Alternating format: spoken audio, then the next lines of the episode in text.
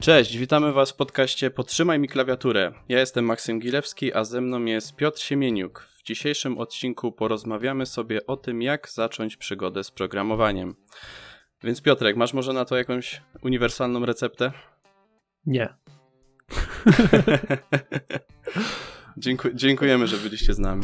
No niestety nie ma na to takiej jednoznacznej odpowiedzi, bo no, każdy jest inny, tak? Ale jakoś ze swojego doświadczenia jesteśmy w stanie przekazać pewnie komuś, kto dopiero zaczyna e, jakąś drogę, co może robić na samym początku, co czym powinien się zająć, na jakie tematy powinien skupić swoją energię, żeby po prostu iść do przodu z, z programowaniem. Więc myślę, że jakoś odpowiemy na to pytanie, ale na pewno nie jednoznacznie. Dokładnie. Według mnie już samo nastawienie i to, że ktoś tutaj jest taką chęcią, że, że chce się uczyć tej nauki, to już jest bardzo, bardzo dobry, e, bardzo dobry krok w tym kierunku, bo i z samego doświadczenia takiego, można powiedzieć, własnego i z doświadczenia, że tak powiem, innych e, znajomych. Wiem, że niektórzy uczyli się e, programować i wchodzili jakby w tą tematykę niekoniecznie z takim e, z taką chęcią robienia tego, a bardziej gdzieś tam po prostu odgórnie zmuszani, czy to przez właśnie e, jakieś studia, czy to przez, można powiedzieć, pozytywny, pozytywny jakiś tam oddźwięk w, w, w temacie programistów i z tego, z czym to się je i tak dalej. Także jeżeli jesteście tutaj, można powiedzieć, z własnej woli i chcecie faktycznie zacząć się e, uczyć programować, to wydaje mi się, że to już jest pierwszy krok w, w bardzo dobrym kierunku. No właśnie, ale, ale jak zacząć? Może mógłbyś mi opowiedzieć, jak wyglądały Twoje początki e, i jak to u Ciebie wyglądało? Czy zaczynałeś już gdzieś w okresie szkoły podstawowej, gimnazjum, czy to dopiero były studia? Jak to u Ciebie wyglądało? U mnie ogólnie sprawa wygląda tak, że y, znalazłem się na studiach informatycznych, y, które nie były, prawdę mówiąc, moim pierwszym wyborem i tak naprawdę za czasów liceum w ogóle nie brałem ich pod uwagę. Gdzieś tam szukałem oczywiście jakichś studiów inżynieryjnych, ale raczej w takim tematyce może teleinformatyki, może jakiejś telekomunikacji, prawdę mówiąc, gdzieś tam się mi nawet jeszcze przez głowę przewinęły różne tematyki, nawet niepowiązane z, z, z jakimiś ścisłymi mm, e, przedmiotami. No ale wyszło jak wyszło i po prostu znalazłem się koniec końców na tych studiach informatycznych i prawdę powiedziawszy do drugiego, trzeciego roku gdzieś te studia tak sobie przechodziły i jakoś za bardzo nie czułem tego tematu. Już tak naprawdę byłem i po, y, po jakichś tam zajęciach z, z C, C++, z Linuxa, z baz danych. Coś już tam parę rzeczy y, się przewinęło, ale prawdę mówiąc, y, dopiero gdzieś na trzecim roku, w momencie kiedy, kiedy, kiedy na, studia, na studiach pojawiła się Java, mm, gdzieś zacząłem przy pierwszych projektach e, łapać tego bakcyla, można powiedzieć. I tak naprawdę dopiero przy takim e, semestralnym, pierwszym semestr, całosemestralnym projekcie, który robiliśmy w parę osób, dopiero mogłem poznać tak naprawdę z czym to się je, jak to wygląda. E, I gdzieś kiedy zacząłem to, można powiedzieć, w miarę rozumieć, a nie po prostu tak jak po poprzednich dwóch, trzech latach przewijałem się przez te studia tylko i wyłącznie na tym, że, że się czegoś tam wykułem na pamięć i, i zdawałem z roku na rok, niekoniecznie rozumiejąc to, co robię. E, zaczęło mi to po prostu e, sprawiać przyjemność. No i prawdę mówiąc, e, w momencie, kiedy, kiedy zaczęło mi się to podobać i zacząłem widzieć jakieś efekty z tego, co robię i że to faktycznie może, może być fajne, no to dalej już, już lawinowo można powiedzieć to, to poszło i gdzieś tam zacząłem, e, zacząłem zgłębiać temat, zacząłem właśnie badać mm, wszelkiego rodzaju dodatkowe dodatkowe biblioteki, dodatkowe kursy, jakieś tam e, swoje prywatne projekty, żeby się w tym cały czas rozwijać. No i z projektu na projekt gdzieś to zaczęło coraz bardziej się w moje życie, że tak powiem, e, zagnieżdżać.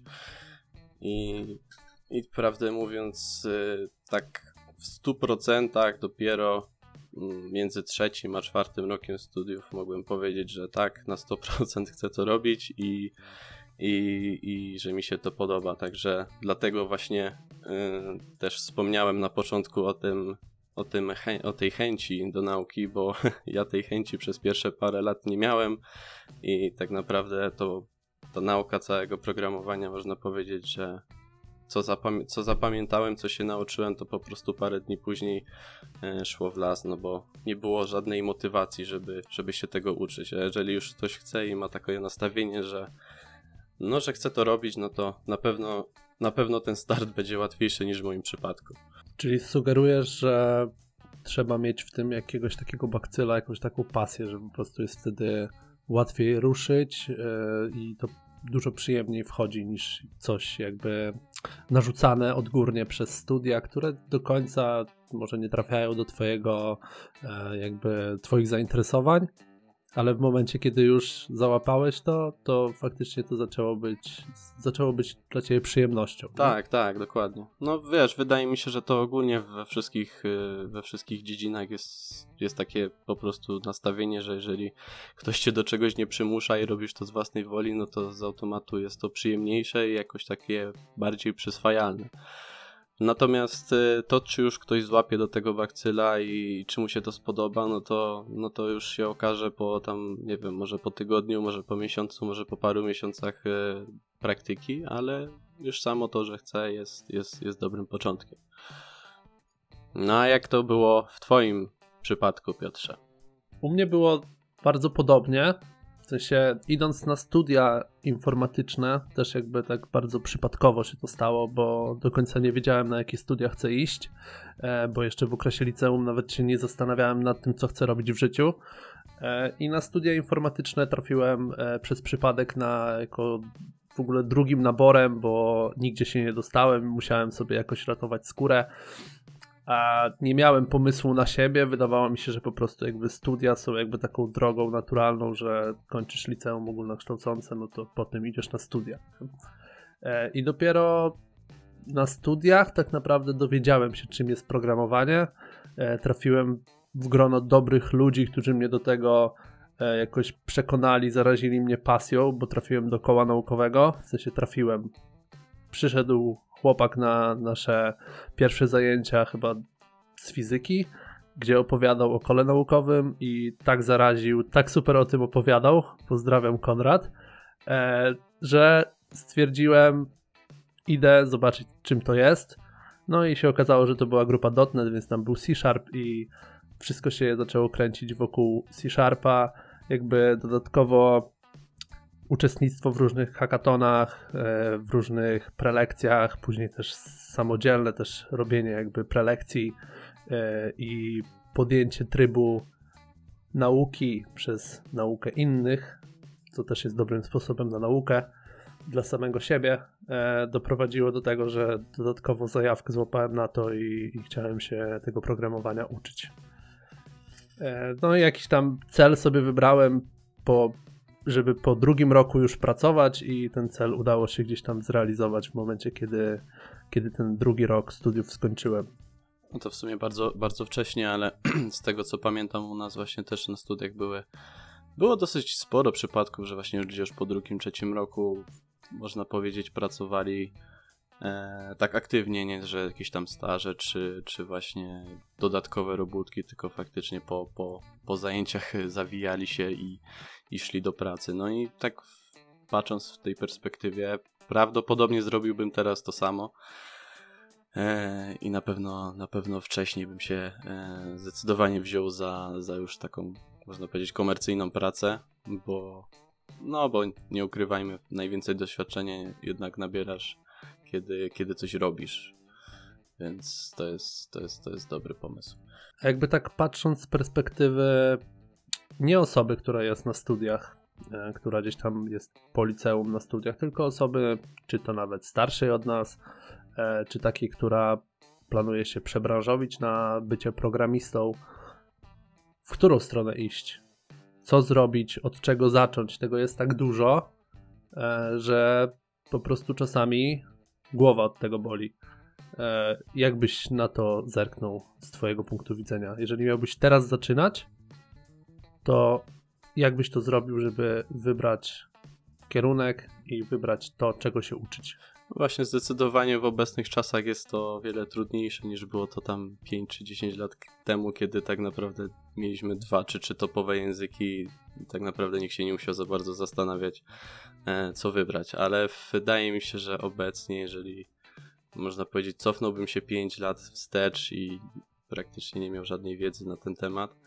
E, pierwsze, co bym zrobił, po prostu e, zobaczyłbym w jakich językach, jakie języki co mogą wnieść, czyli do czego są e, używane. I poszedłbym po prostu w stronę, która wydawałaby mi się, że, że bardziej może mnie interesować. No i na pewno na początku wybrałbym język najbardziej popularny, co nie jest jakiś może super pomysłem, ale to, że jest popularny, y, automatycznie wnosi w to, że jest w miarę, na pewno mamy pewność, że jest, że jest dobrze udokumentowany, że jest z niego w miarę dużo kursów, jakichś wątków w internecie i tak dalej, więc na początek, kiedy, kiedy gdzieś tam się zaczyna w tą przygodę z programowaniem, no to jednak dobrze jest mieć język, który jest na tyle wspierany i na tyle popularny, że po prostu jesteśmy w stanie znaleźć praktycznie każdą informację, e, której potrzebujemy, więc, więc raczej skupiłbym się na tym, e, na tym właśnie popularnym języku, w technologii, która bardziej by mnie interesowała.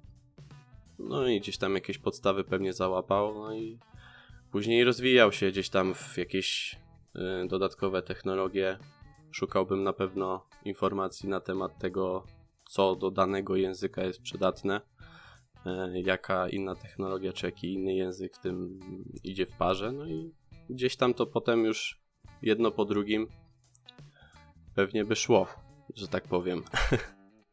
No tak, pewnie by szło. Pewnie by szło, chociaż no teraz powiem Ci szczerze, ostatnio widziałem gdzieś artykuł, że jeżeli zaczynasz naukę programowania od zera, to zajmie Ci ona około 300-400 godzin. Tam w przeliczeniu na 6 godzin dziennie jest to, e, jest to jakoś około 2 miesiące i tutaj taka informacja, że jeżeli ktoś czytał ten artykuł, to żeby po dwóch miesiącach e, nie rzucał klawiaturą w ścianę i, i po prostu i po prostu nie, nie stwierdzał, że on jest, y, wiesz, jakiś średnio rozgarnięty, bo on nic dalej nie ogarnia. Nie, jakby to tak nie działa. Ja myślę, że to, że to można spokojnie do roku przy takim, przy takim dziennym zaangażowaniu przeciągnąć i chociaż też według mi wydaje mi się, że to nie ma takich określonych reguł, ale takie właśnie mówienie, że od zera w dwa miesiące do, do tam dewelopera, no to też... A tam było, że tam było, że dwa miesiące do jakiego etapu? Do rozumienia programowania, czy do jakby. Znaczy, tam było do takiego etapu pierwszej pracy. Że, dwa... że już będziesz, tak, że już będziesz na tyle, e, że tak powiem, ogarnięty, żeby móc gdzieś tam na jakiś staż czy na jakiegoś juniorka sobie po prostu wejść. No i to tam właśnie dwa miesiące, 6 godzin dziennie e, pracy około. Nie? W sumie, gdyby to było tak faktycznie 6 godzin dziennie, jakby przez dwa miesiące. Myślę, że jest tu sporo czasu, żeby te podstawy na takiego juniora ogarnąć. Bo nie mówimy o dwóch miesiącach, gdy ktoś poświęca w ciągu tygodnia dwie godziny, tak? Więc wtedy to na pewno nie są dwa miesiące, tylko to jest rozłożone w czasie ten, ale faktycznie, jeżeli to by było tak zbite, to w sumie czemu nie? Myślę, że mogłoby być to możliwe też biorąc pod uwagę obecne zapotrzebowania e, czy tam wymagania, jakie, jakie, jakie junior musi spełniać tak naprawdę, no to prawdę mówiąc mogłoby to być trudne, bo tak kiedyś właśnie pisałem o tym, że jakie są wymagania obecnie, a jakie wymagania były, dajmy na to tam 4-5 lat temu, no to praktycznie wiesz, teraz jak przychodzi ktoś na pierwszą pracę bez, bez tam znajomości, wiesz, już nie mówię o głównym języku, na który przychodzi, ale bez znajomości dodatkowo przede wszystkim jakichś tam wzorców, baz danych, jakichś tam podstawowych, wiesz, y, umiejętności posługiwania się tym, trochę DevOpsów, trochę Linuxa, no to tak naprawdę, wiesz, y, za bardzo nie, nie reprezentuje niczego więcej, no bo po prostu gdzieś się tam podniosły trochę standardy, no i no i ludzie troszkę bardziej teraz, y, można powiedzieć, są rozwinięci podczas pierwszej pracy niż, niż to było kiedyś, nie? Tak, wydaje mi się, że, że to na pewno jest jakby podniesiona poprzeczka, e, ale też jakby nie dziwię się, bo coraz więcej ludzi szuka pracy w IT i gdyby te poziomy zostały na tym samym co 5 lat temu przy jakichś ofertach juniorskich, no to jakby nie byłoby tej tego zapalnika, żeby kogoś odrzucić. Jakby każdy by przechodził przez ten próg, to trudniej byłoby zweryfikować, tak? A gdy masz jednak ta, tą poprzeczkę wyżej, to jednak mniej osób e, tą poprzeczkę przekracza, e, bo, tak, bo to nie jest skończenie jednego kursu, typu idziesz na programistę e, frontendowego i gdzie masz tylko, nie wiem, na znajomość Reacta, tylko tam jest znajomość Reacta, znajomość baz danych, i znaczy w sumie frontendowego to nie do końca, tak? Baz danych, ale rozumiesz o co mi chodzi, tak? Że tam jest dużo, dużo, dużo więcej tematów do ogarnięcia. Więc wydaje mi się, że z jednej strony jest to dobre. No być może wiesz, być może to było jakby zamierzone działanie z uwagi na to, że w ostatnich latach ten, ten ogólnie branża IT stała się bardzo popularna i coraz więcej jakby też programistów się pojawia na rynku i jakby no nie, nie ukrywajmy, jest to coś, co się rozwija cały czas. No i po prostu może faktycznie gdzieś tam próg, próg wejścia został zwiększony, żeby, żeby jakoś łatwiej selekcjonować tych ludzi. No ale to nie ukrywa, nie, czy nie ukrywa, nie zmienia faktu tego, że no, że jest troszkę, troszkę, troszkę ciężej. Znaczy, to troszkę ciężej dla osób, które się przebranżawiają, bo wydaje mi się, że Mm, dla osób po studiach nie ma to jakoś dużo różnicy, szczególnie, że z uwagi na to, że po prostu na studiach i tak masz poruszane te tematy wokół, wokół językowe, nie? Właśnie te, czy to bazy danych, czy to Linuxy i tak dalej, więc raczej większość osób po studiach jakąś tam podstawową wiedzę ma. Problem jest raczej właśnie z kimś, kto się przebranżawia i ktoś, kto się skupia stricte na, na, na języku danym, nie? No tak, jak najbardziej. Tak trochę odbiliśmy od tematu. E, trochę tak, trochę nie. Ale w sumie wracając do tego, jaki język wybrać na początek, tak jak właśnie o tym mówiliśmy, e, to ja mam trochę taką opinię, że w sumie na samym początku to jest mało istotne, ze względu na to, że masz tak bardzo standardowe podstawowe rzeczy do nauki, z samego programowania, z samego rozumienia, czytania kodu, e, takich prostych instrukcji, czy to warunkowych, czy to pętli, e, że jakby możesz się tego nauczyć na jakiejkolwiek technologii, na jakikolwiek języku. I nawet gdyby nawet jakby się popróbowało na, tego na różnych językach, to tak naprawdę nie jest to moim zdaniem strata czasu, bo dodatkowo poznajesz składnie różnych języków i możesz dopasować technologię pod siebie, bo moim zdaniem najlepiej pracować w tym języku, w którym tobie się najlepiej po prostu poruszać.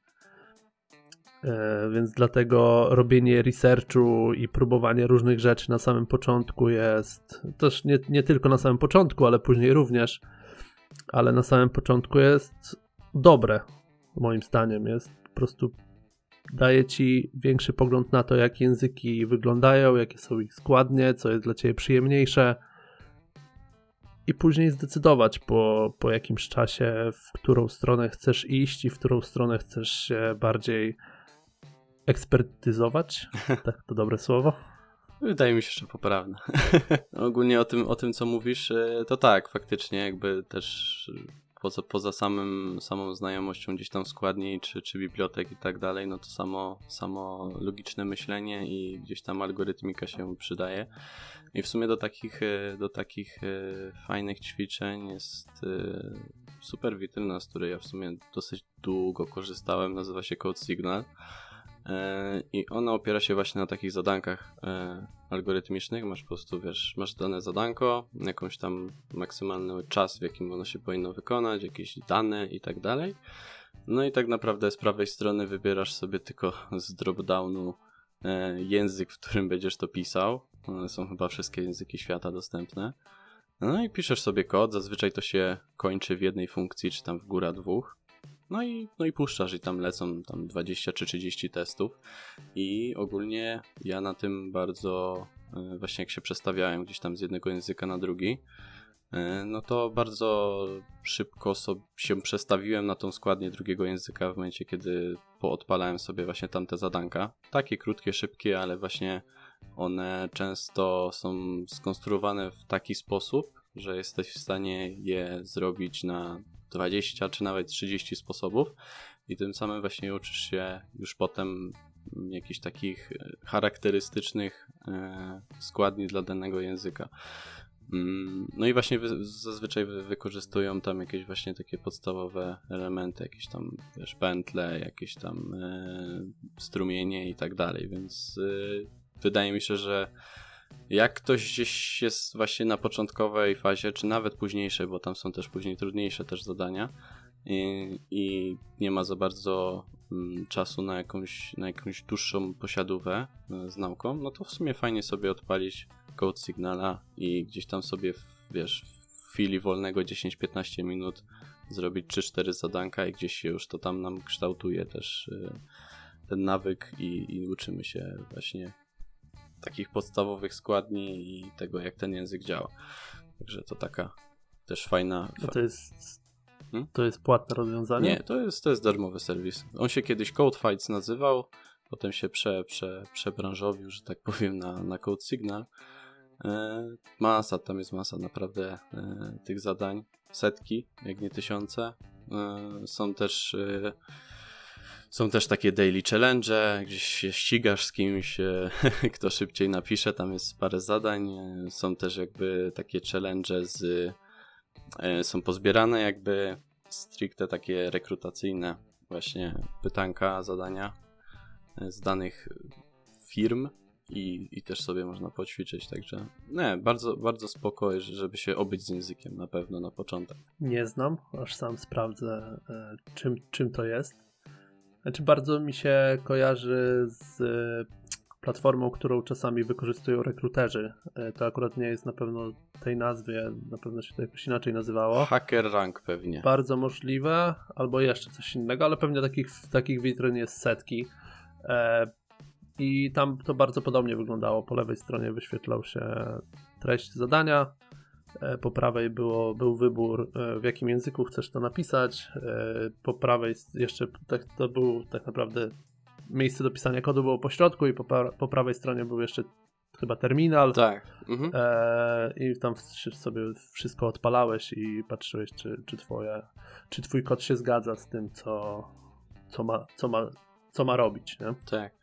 Chociaż nie wiem, czy, czy jak to tam teraz wygląda, ale z tego co kojarzę, to tam na Hackerenku już były takie zadanka troszkę bardziej zaawansowane. Już tam mniej więcej trzeba było e, znać w miarę dobrze jakieś tam chociaż podstawowe biblioteki danego języka, żeby jakieś tam zadanko zrobić, a nie rozpisać się po prostu, wiesz, na, e, na, na, na pół strony, także... Ale, ale też tak, tak jak mówisz, to jest, to jest bardzo podobne. No a tak jak już jesteśmy w, w temacie, w temacie tych, tej, tej naszej przygody z programowaniem, to powiedz mi Piotrek, e, jakbyś miał wymienić trzy serwisy, takie, na których możesz znaleźć w miarę dobre kursy z tematyki programowania, to które byś, które byś wybrał? E, YouTube. Najlepszy z darmowymi na pewno kursami i na pewno wystarczające na sam początek, żeby złapać tą pierwszą energię, motywację do tego, żeby lecieć dalej. E, no, na pewno z mojej strony Udemy, które jest przez wielu krytykowane i z mojej strony czasami też jest krytykowane, ale to ze względu na to, że tam jest masa kursów, jest dużo dobrych kursów, jest dużo też tych złych kursów. Ja bym tutaj, jeżeli korzystać z Udemy, to bym polecał weryfikować, od kogo jest to kurs e, i też zerknąć na jakieś próbki od danej osoby, czy sposób przekazywania wiedzy, czy ton głosu odpowiada, bo kupić kurs i mieć problem ze słuchaniem jakiejś osoby, no to, to jest najgorsze, co można zrobić. E, I chyba trzeci nie mam chyba takiego, z którego sam korzystałem. Kiedyś było coś takiego jak Microsoft Virtual Academy, kiedy jeszcze uczyłem się C-Sharpa. Nie wiem, czy teraz to jest. E, chyba to się prze, przebranżowiło, przebrandowało się na Microsoft Learn, ale nie wiem, czy nadal istnieje.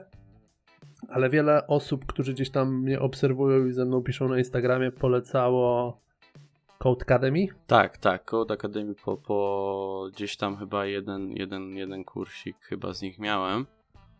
E, jeszcze jest coś takiego jak Code Cloud, ale nie wiem czy oni są, że tak powiem, w jakim spektrum oni tam robią, bo ja z, z, od nich tylko jakieś tam właśnie dokery e, robiłem, więc nie wiem czy oni tak y, jedno, jednobranżowo, czy dosyć szerzej, ale jeżeli chodzi jeszcze o taki według mnie najlepszy portal, niestety płatny, ale naprawdę przetestowany i, i mega kozacki to właśnie Prular Site. On pamiętam, że był, jak się zaczął pierwsza, pierwszy okres e, kwarantanny dwa lata temu już prawie, to e, wstawili 3 miesiące darmowego, e, darmowego okresu próbnego. No i prawdę mówiąc, nie spotkałem się z lepszymi kursami, jeżeli chodzi o o merytoryczność, o to jak te kursy są zrobione, e, o to jakie są materiały do nich dorzucane, jak jest ten, ta wiedza przekazywana i to naprawdę jest przekazywana przez widać ludzi, którzy siedzą w temacie bardzo mocno i potrafią to robić. No tam niestety obecnie chyba miesięcznie to kosztuje w okolicach 30 dolarów, ale, ale według mnie jak ktoś naprawdę by się chciał e, ten temat zagłębić i, i się rozwinąć. I że tak powiem, nie szkoda i może sobie pozwolić na te 30 dolarów miesięcznie, to, to ja polecam jak najbardziej tą stronę, bo bardzo szeroki zakres wiedzy i zarówno backendowe języki, frontendowe i grafika i gdzieś tam projektowanie, UX, UX UI i tak dalej, więc, więc spoko jak najbardziej. Tak, też platformę kojarzę. Wypadła mi z głowy totalnie, bo gdzieś tam w moim życiu też pewną rolę odegrała e, w momencie, kiedy się uczyłem, ale jakby gdzieś też uleciała mi po prostu z głowy.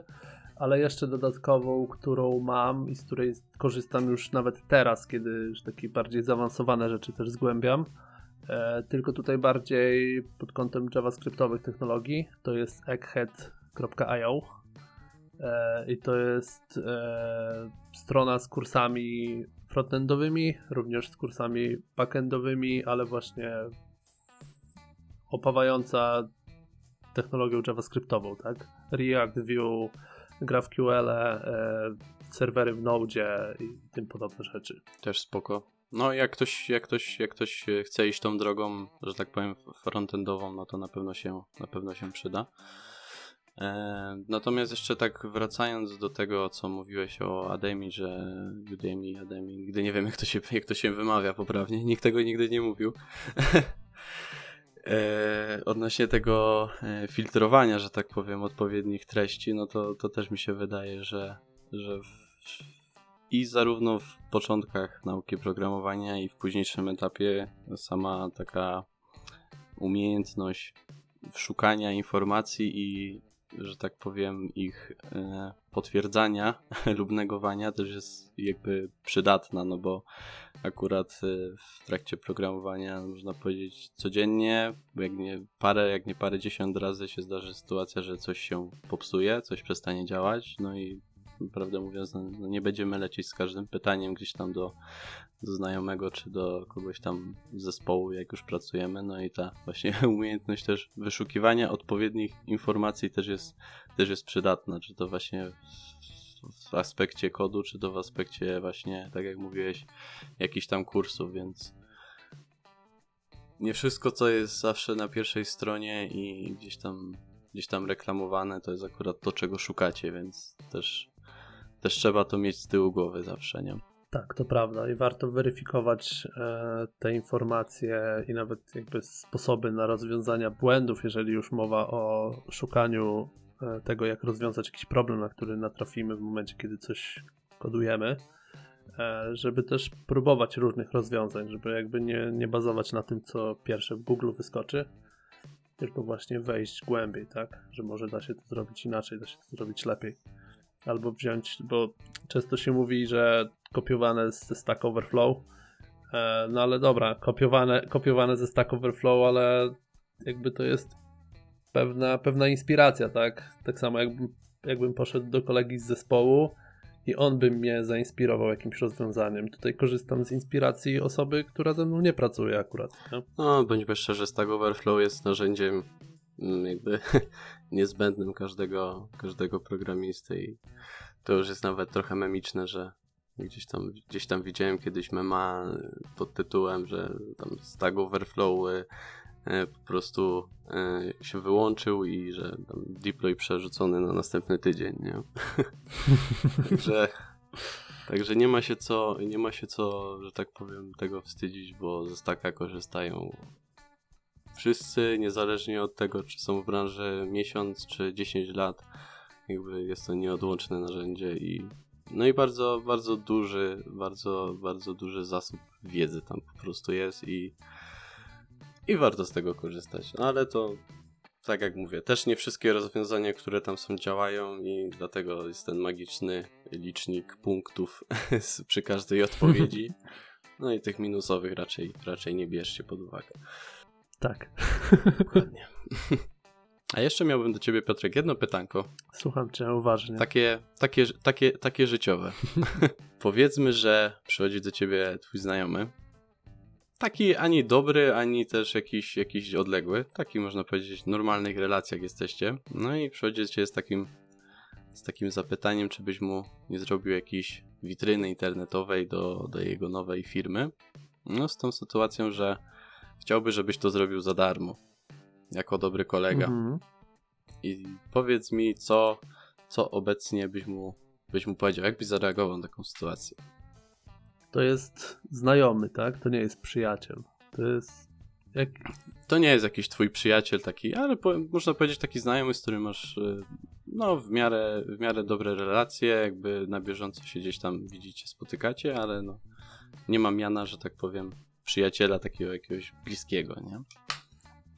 Ja akurat jestem osobą, która e, lubi dawać i robić prezenty i po części to, to, to trochę taki prezent, A, ale trochę się tego uczę, żeby też taką pracę monetyzować, bo jakby no to jest mój czas, tak? A jakby czas jest naszym jakby najcenniejszym skarbem i mamy go ograniczoną ilość, więc w tym momencie raczej bym powiedział, że no dobra, ale to będzie kosztować, mogę cię policzyć e, mniej ze względu na to, że się znamy, ale no nie zrobię tego za darmo, bo nawet też po części mając mało czasu w ciągu dnia, nawet za bardzo mogę nie mieć motywacji do tego, żeby siadać, chyba że byłby to projekt, czymś zupełnie nowym dla mnie i jakby czymś, na, czymś gdzie mógłbym się wiele nauczyć. Mógłbym to ewentualnie rozważyć, nie? Ja właśnie pytam, bo... Bo, bo masz, bo masz taki tam... do zrobienia, tak? nie, nie, nie. wiesz co, już, już się gdzieś ten etap powoli zakończył. E, kiedyś, kiedyś było, ale właśnie no też mówię do tych, którzy gdzieś tam zaczną przygodę, bo pewnie się na, na, nadarzą takie, e, takie propozycje. No i właśnie większość, większość osób jednak, jednak stwierdza, że no, że tam wiesz, znajomy czy ktoś, no to to nie ma co, nie? Chociaż akurat jeżeli ktoś zaczyna, to według mnie to będzie dla niego kolejny po prostu projekt taki do nauki. I to za bardzo na tym nie, nie straci, aczkolwiek, no tak jak mówisz, czasami się idzie wpakować po prostu w coś, z czego nie możesz wyjść parę tygodni i z tym też się czasami e, musiałem zmierzyć, że myślałem, że to będzie coś szybkiego, łatwego, a... Później ciężko powiedzieć nie, bo coś obiecałeś, nie? A po dwóch tygodniach po prostu dalej nad tym siedziałem i No, no już jak się powiedziało, no to no dokładnie. Ciężko, ciężko powiedzieć, że kończę, nie? tak, aczkolwiek wydaje mi się, że już jest troszkę większa świadomość i e, jednak takie większe docenienie tego, że to co, to, co robimy, to nie jest tam tylko jakieś, wiesz, stukanie w klawiaturę i że to tam jednak coś trzeba umieć do tego i gdzieś to jest bardziej mm, respektowane, można powiedzieć, obecnie. Nie? Z tej, twojej, z tej twojej wypowiedzi wyłapałem coś takiego bardzo kluczowego. Powiedziałeś, że jakby zrobienie czegoś za darmo na początku nauki, nawet gdzieś tam znajomemu, jest jaki, jako kolejny etap nauki i po prostu kolejny projekt. I właśnie też chyba o tym nie wspomnieliśmy, że jakby któryś tam, do, do jakiegoś tam etapu dochodzisz, ucząc się na kursach, ucząc się z książek, to zależnie co, wybiera, co wybierasz jako formę przekazywania wiedzy. E, I dochodzisz do etapu, gdzie fajnie by było tą wiedzę wykorzystać na jakichś własnych projektach. I myślę, że to jest takie kluczowe, żeby nie zagłębiać się za bardzo w kolejną książkę, kolejną książkę, kolejną książkę, kolejną książkę i tak naprawdę nie wykorzystywać, w ogóle nie wykorzystujesz tej wiedzy w praktyce, tylko przeczytać kilka, czy zrobić kilka kursów, czy zrobić jeden kurs większy i zacząć to jakoś wykorzystywać, bo na takim żywym organizmie, na takim żywym projekcie nauczymy się najwięcej, bo będziemy rozwiązywać realne problemy i dodatkowo tak naprawdę będziemy uczyć się jeszcze głębiej, głębiej poznawać ten język, głębiej poznawać tą technologię. Będziemy chcieli podłączyć tą bazę danych, tamtą bazę danych, będziemy zagłębiać się, jak to zrobić, będziemy czytać dokumentację. No i tak naprawdę to jest ten etap dalszy tej nauki. Tak, to jest, to jest bardzo ważne i dobrze, że o tym powiedziałeś. E, no i wiesz, no język jak język, jakby nieważne czy to jest język programowania, czy, czy jakiś tam język angielski, no to wiesz, jeżeli go nie używasz, no to w końcu go zapomnisz, więc tutaj tak jak mówisz, projekty e, są bardzo ważnym, bardzo ważnym elementem tej nauki i tak naprawdę tutaj tylko nasz, nasza e, wyobraźnia nas ogranicza, bo prawdę mówiąc, no możemy sobie wymyśleć dowolny temat, dowolną aplikację, czy tam dowolną witrynę, jaką chcemy zrobić, no i, no i ją po prostu robimy, nie? Więc, że tak powiem, droga, droga otwarta w nieskończoność, można powiedzieć, jeżeli chodzi o jakieś tam praktyczne podejście do tego, nie? No a jeżeli nie mamy pomysłu na aplikację, to ja mam dla ciebie teraz, Maksymie, zadanie szybkie. Proszę bardzo. Jesteś na etapie nauki i doszedłeś już do tego, że a, chcę napisać jakąś aplikację, chcę wykorzystać to, co się, to, czego się nauczyłem, to teraz daj mi jakieś szybkie trzy pomysły na to, co to może być. I możesz dowolnie, czy możesz wrzucić, czy to aplikacja mobilna, czy to aplikacja webowa, czy jakiś serwis duży, cokolwiek. Znaczy podejrzewam tak, y, na pewno byłby to, yy, byłaby to aplikacja yy, webowa, a to w jakiej tematyce by to było, to jakbym nie miał pomysłu, to po prostu pierwsze co, to napisałbym do paru osób i z takim tematem typu e, słuchaj, tam nie potrzebowałeś ostatnio czegoś i nie mogłeś znaleźć jakiejś odpowiedniej aplikacji, czy, czy nie myślałeś w kwestii, ale by mi się to przydało, lub sam bym po prostu przez swój dzień prześledził i powiedziałbym, o kurde, do tego fajnie by było mieć aplikację, czy coś takiego, nie? Więc jakbym nie miał już konkretnie pomysłu, no to to na pewno bym poszedł y, w webówkę, y, bo w webówkę albo w, w, w właśnie w, w, coś na, na telefon, chociaż w tym nie jestem, jakoś nie czuję się za bardzo za bardzo mocny, szczególnie y, szczególnie w momencie, kiedy obecnie ogranicza mnie soft, ponieważ na mój obecny telefon niestety bez odpowiedniego sprzętu nie jestem w stanie programować, jeżeli wiesz o czym mówię. Wiem o czym mówisz. No, także także raczej w tym temacie, no kto używa obecnie okienkowych aplikacji takich, wiesz, nie mówię o, o, o, o takich yy, codziennego użytku, wiesz, no bo typu przeglądarka czy, czy, czy jakiś komunikator, ale tak naprawdę wszystko się teraz odbywa w webie, więc stwierdziłbym na pewno, że, że webówka jest czymś, co, co warto zrobić, a może, może, by, może by coś z tego wyszło więcej. Dziękuję za odpowiedź. Bardzo proszę. się zestresowałem już. Myślałem, że mi wiesz, jakiś przedstaw biznesplan w trzech zdaniach. Chcesz trudniejsze? masz trudniejsze? Nie. No możesz, wiesz co, nie wiem. Ja mam trudniejsze zadanie dla ciebie, ale nie związane z początkiem programowania, jakby początkiem przygody z programowaniem, e, bo zapisałem sobie zadanie dla ciebie, żebyś opowiedział własnymi słowami, czym zajmuje się osoba pracująca na stanowisku Quality Assurance. Quality Assurance. QA tak zwane, tak? No, tak, e... dokładnie. Powiem ci tak, e, powiem ci z e, perspektywy takiej, jak mi się wydaje, bo od razu powiem, że nie w każdej firmie jest osoba stricte do tego przeznaczona, ale, ale, ale w, w moim, że tak powiem, mniemaniu wydaje się, że jest to ktoś, kto, tak jak nazwa sama wskazuje, jest odpowiedzialna za jakby jakość, jakość y, danego produktu, w sensie czy spełnia ono jakieś normy biznesowe, normy klienta, które ustawiał. Eee, analizuje jakby produkt, no już nie mówię aplikację, bo to nie zawsze jest stricte aplikacja, ale ogólnie usługę czy też produkt pod, y, pod względem właśnie tego, czy czy są spełnione wszystkie warunki i tak dalej. Chyba, że jest inaczej, to możesz mnie w tym momencie wyprowadzić z błędu. Nie, ja bym to bardzo podobnie opisał.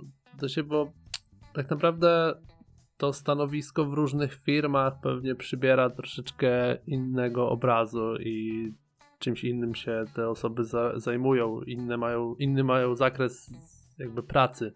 Na przykład w mojej firmie tak naprawdę Quality Assurance e, jako QA to są trochę tacy testerzy, e, którzy są też testerami automatycznymi, testerami manualnymi, którzy trochę łączą deweloperów z biznesem, dbają o tą jakość.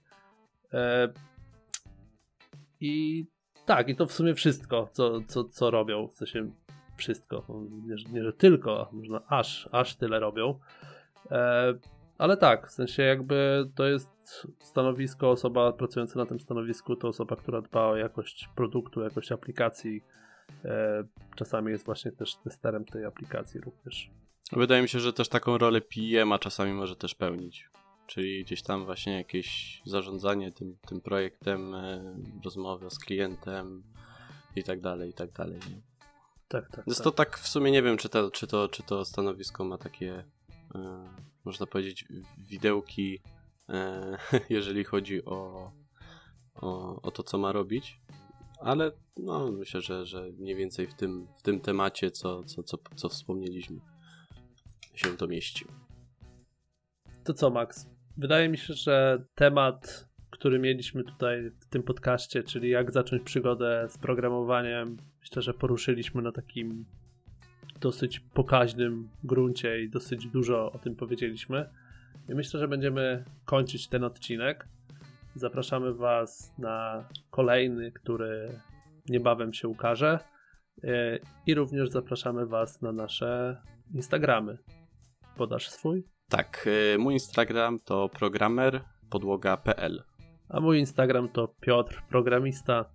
Zapraszam Was serdecznie. Jeżeli macie jakieś pytania, to oczywiście piszcie do nas e, w DM-ach i do usłyszenia następnym razem. Hej! Trzymajcie się, cześć!